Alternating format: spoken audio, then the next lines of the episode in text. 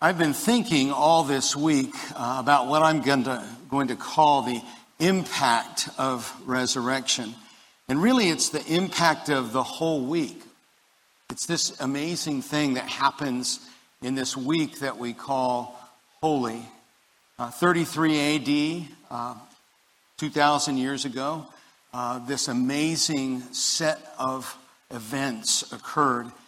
And we talked about this um, last weekend about how one third of the Gospels, think about that, four Gospels, and one third of those Gospels is dedicated to the week between what we call Palm Sunday and, and we call it Easter, but it's Resurrection Day, Resurrection Sunday.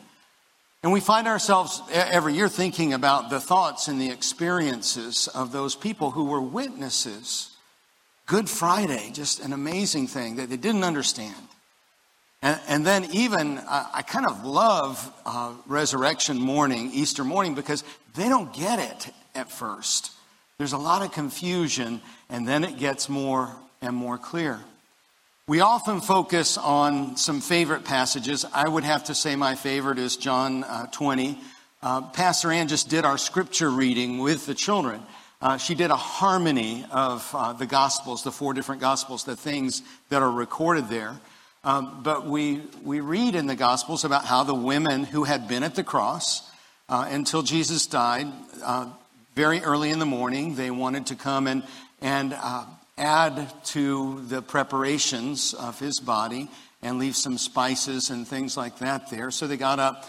And, you know, if you were to walk up to me and say, Pastor Jeff, very early in the morning on the first day of the week.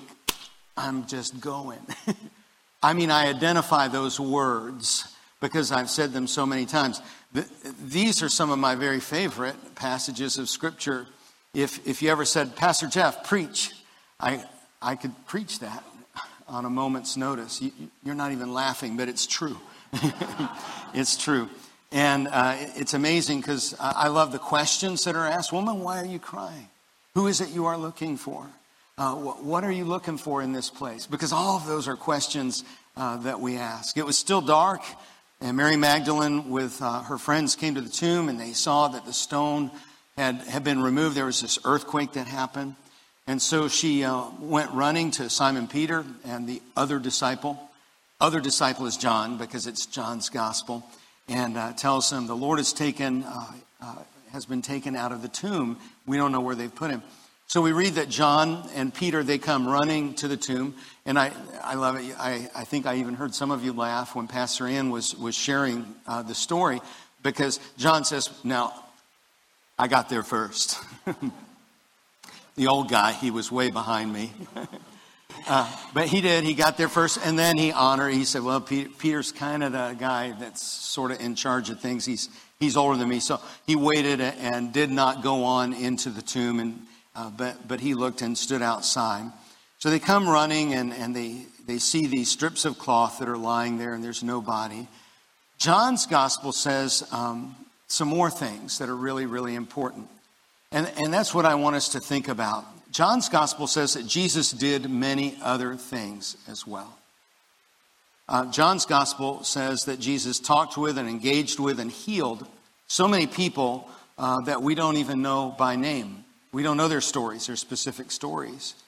Uh, if every one of them were written down, I suppose, he says, that even the whole world would not have room for the books that would be written. Now, that's, that's a kind of preacher exaggeration, but that's a big statement. Jesus did so much more.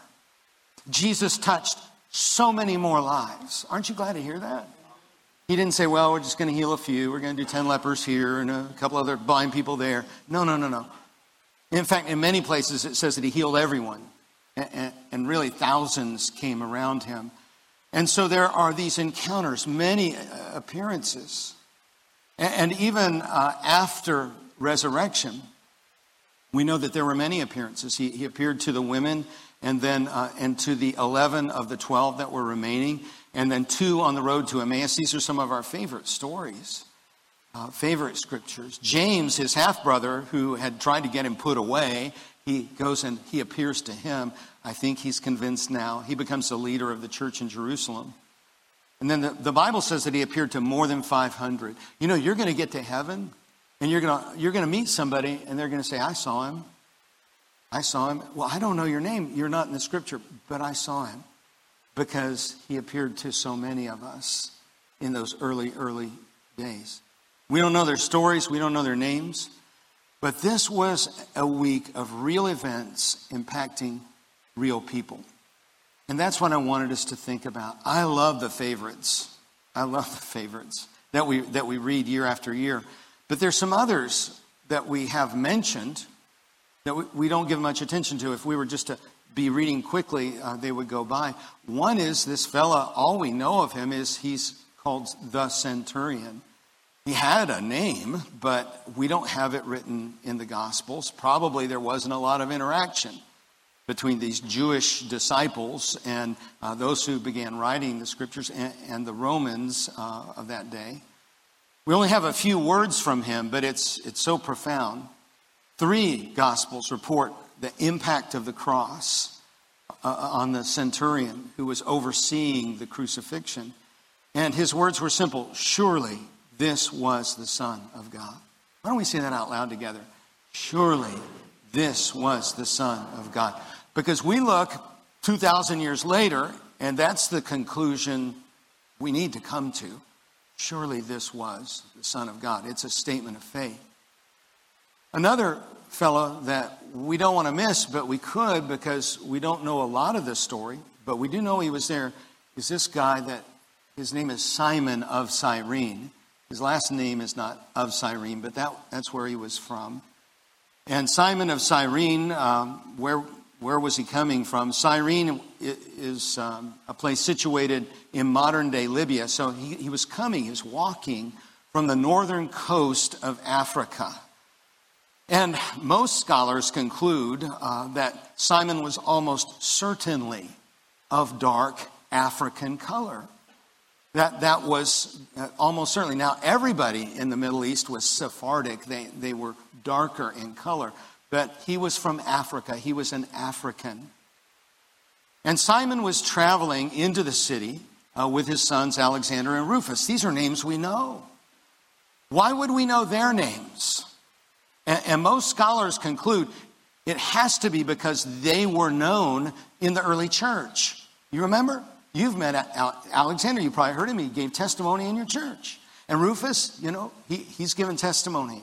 And Simon probably as well. They, they both they came along and they gave testimony of the things that they experienced. So we know their names. The Apostle Paul, he sent greetings to Rufus uh, in his letter to the Romans. And he mentions this. I also knew um, his mother. So we know there was a mother. Well, there has to be a mother.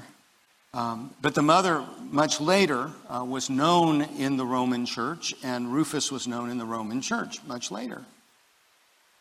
What we know most specifically from our gospel accounts is that Simon was forced to carry the cross of Jesus part of the way.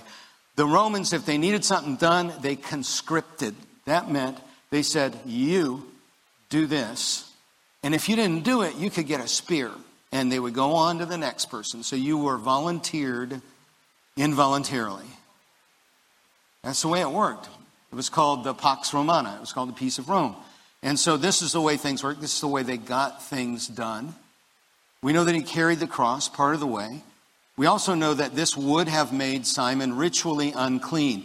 He came to give sacrifices, and now he would not be able to even go into the temple, approach the temple, and buy a lamb and participate in the, in the sacrifices. We know that he was forced to follow behind Jesus. That's in one of the Gospels.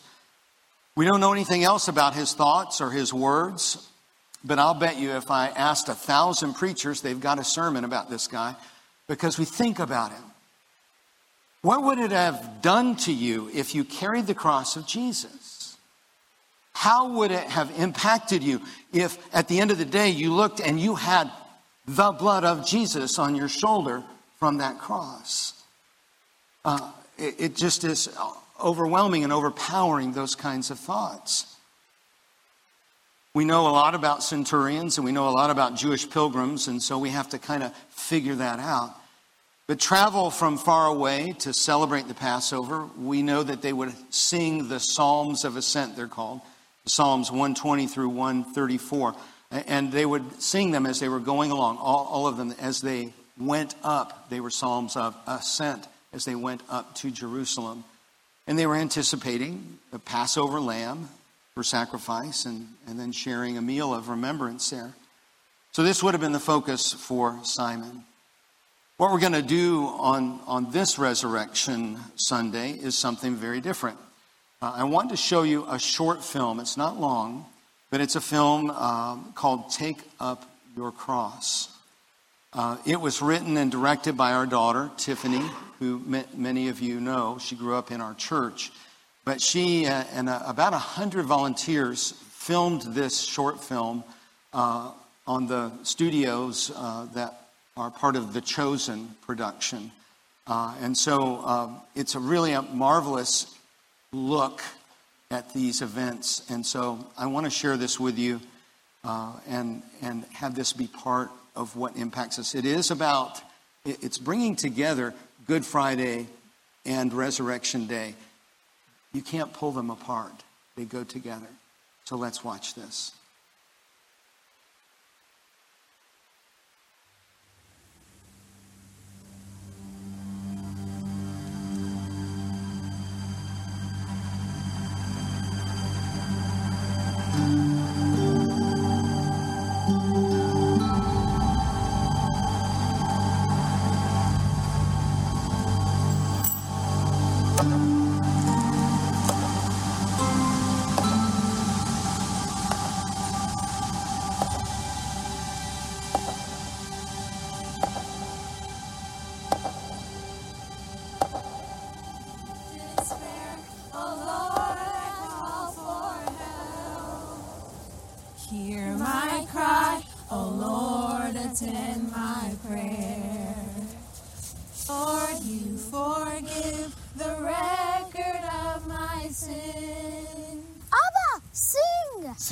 A far city and my feet are hurting.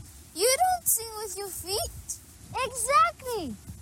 We do this every year. We sing the songs, prepare the sacrifices, go to your grandma's for dinner. My grandmother said their supper was last night, so... Well, we weren't planning on walking, were we? We were supposed to be there yesterday. I know I'm doing everything I can. Except singing. Never singing. Have I not already sung every song of ascent? It is finished. In three days, all of this will be finished. Your father follows the traditions of our people perfectly. When we met, you loved Passover and singing.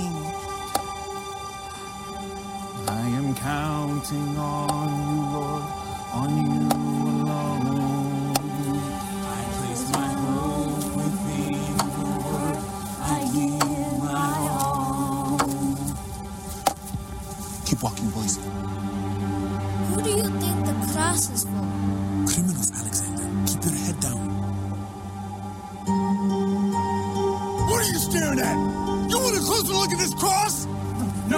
apologize. Right here. I, I apologize. We mean no harm. Get moving! this cross can have your name on it. Sing with me. Sing with me.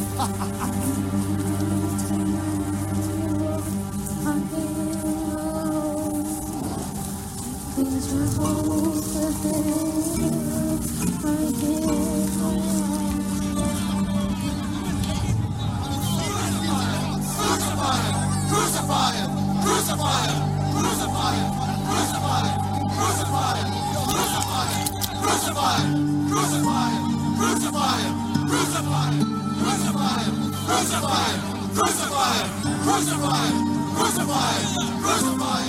am innocent of this man's blood. It is now on you.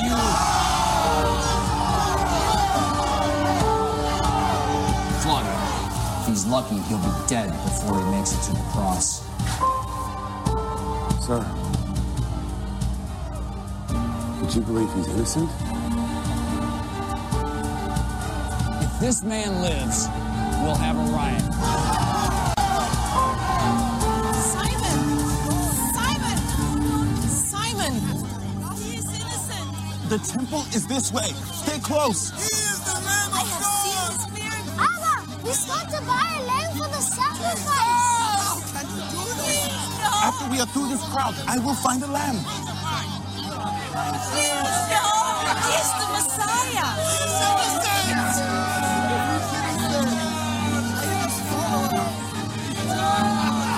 Look at him! Man you call!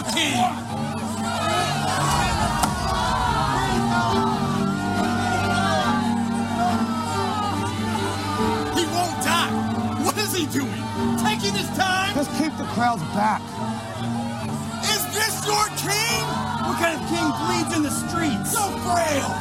You! No, that's, that's what make me unclean, and I wouldn't be able to give my sacrifice. Pick up your cross and follow him.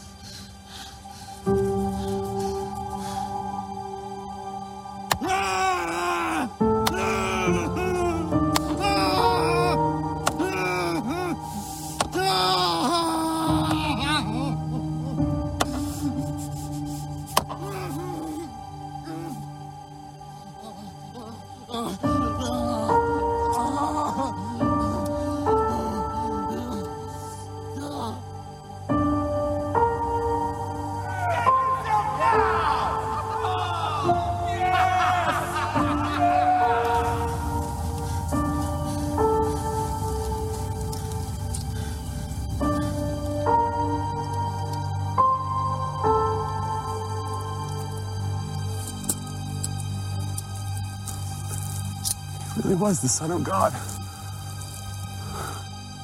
Don't touch him!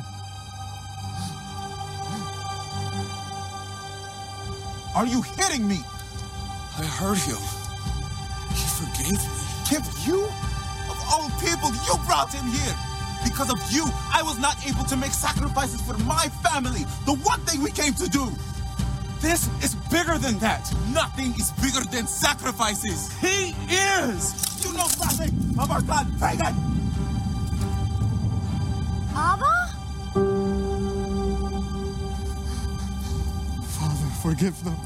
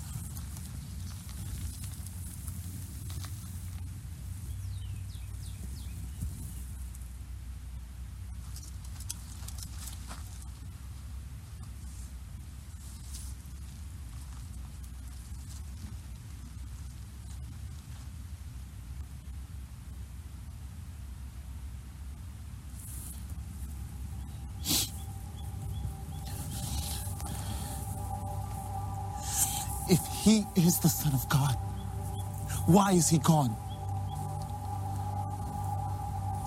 I'm sorry I made you carry the cross. All of my life, I have followed the law. Right here is where I followed the living God. I'd give anything to do it again. But I can't because he's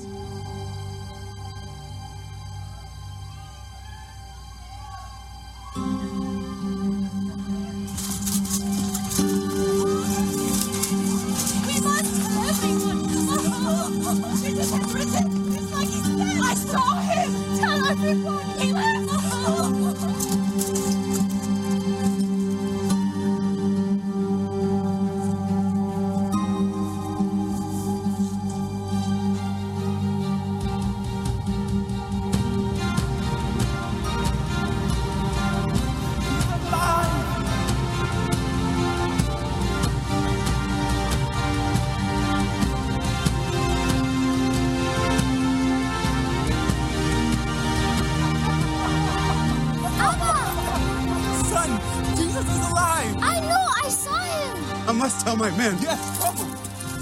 Simon, Jesus is asking for you. He knocked at our door. He came to find me. All of us. He knows my name. He said that you would know where to meet him. Okay. I am counting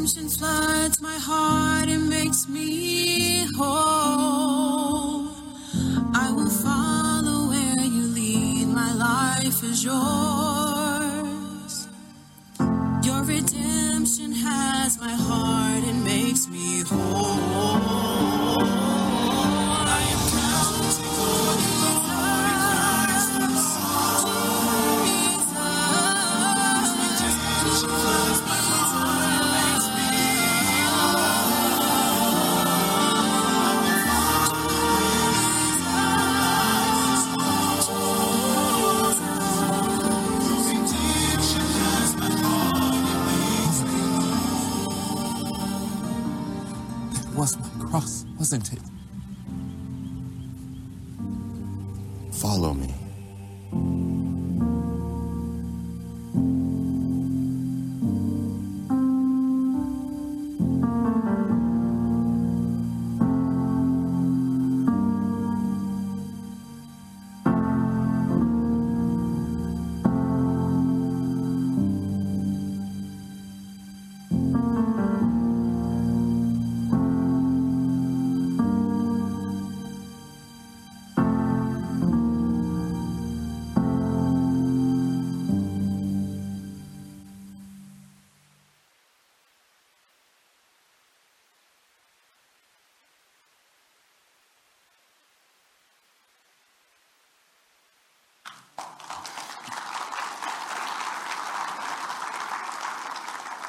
Without, without the cross, this day doesn't exist.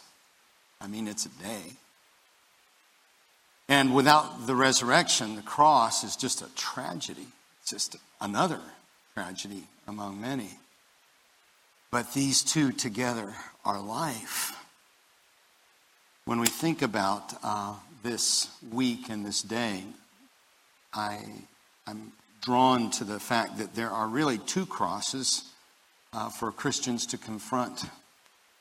There's the cross of Jesus, and then there's your cross. On that day, they're the same. He carried your cross. Say amen. Because that's what it's, that's, that's what it's about. But then later on, uh, we learn uh, a little bit more. Uh, Jesus also said, If anyone would come after me, let him deny himself, take up his cross daily, and follow me. So we have a cross, it's the daily cross. Uh, and what is that? It's whatever Jesus has called us to do. It, it need not be a burden, but we respond to the grace offered to us by willingly taking up the cross uh, that He puts before us, uh, denying ourselves, uh, giving up our own way in order to follow Him.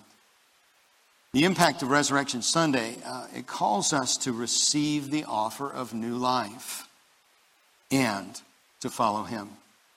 It's not just, oh, great, I got new life. It's receiving new life and then following Him.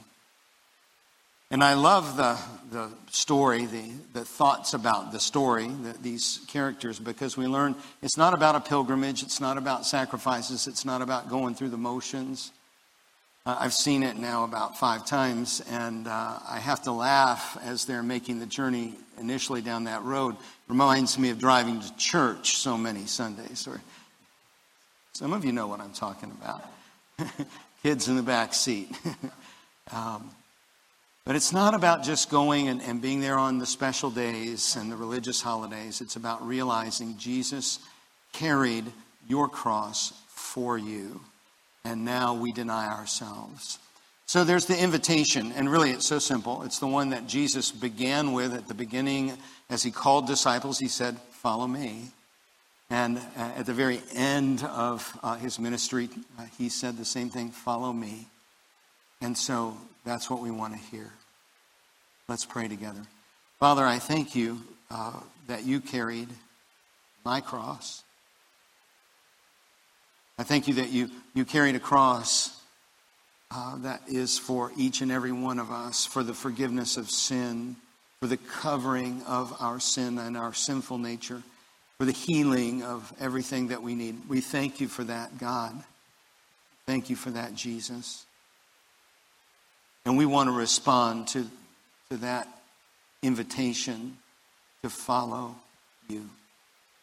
Show us, God, in our hearts the things that we need to set aside, the things that we need to deny in our own path and desire, the things that we need to move away from so that we can follow you. Do your work in our hearts and in our lives on this resurrection day. In Jesus' name, amen.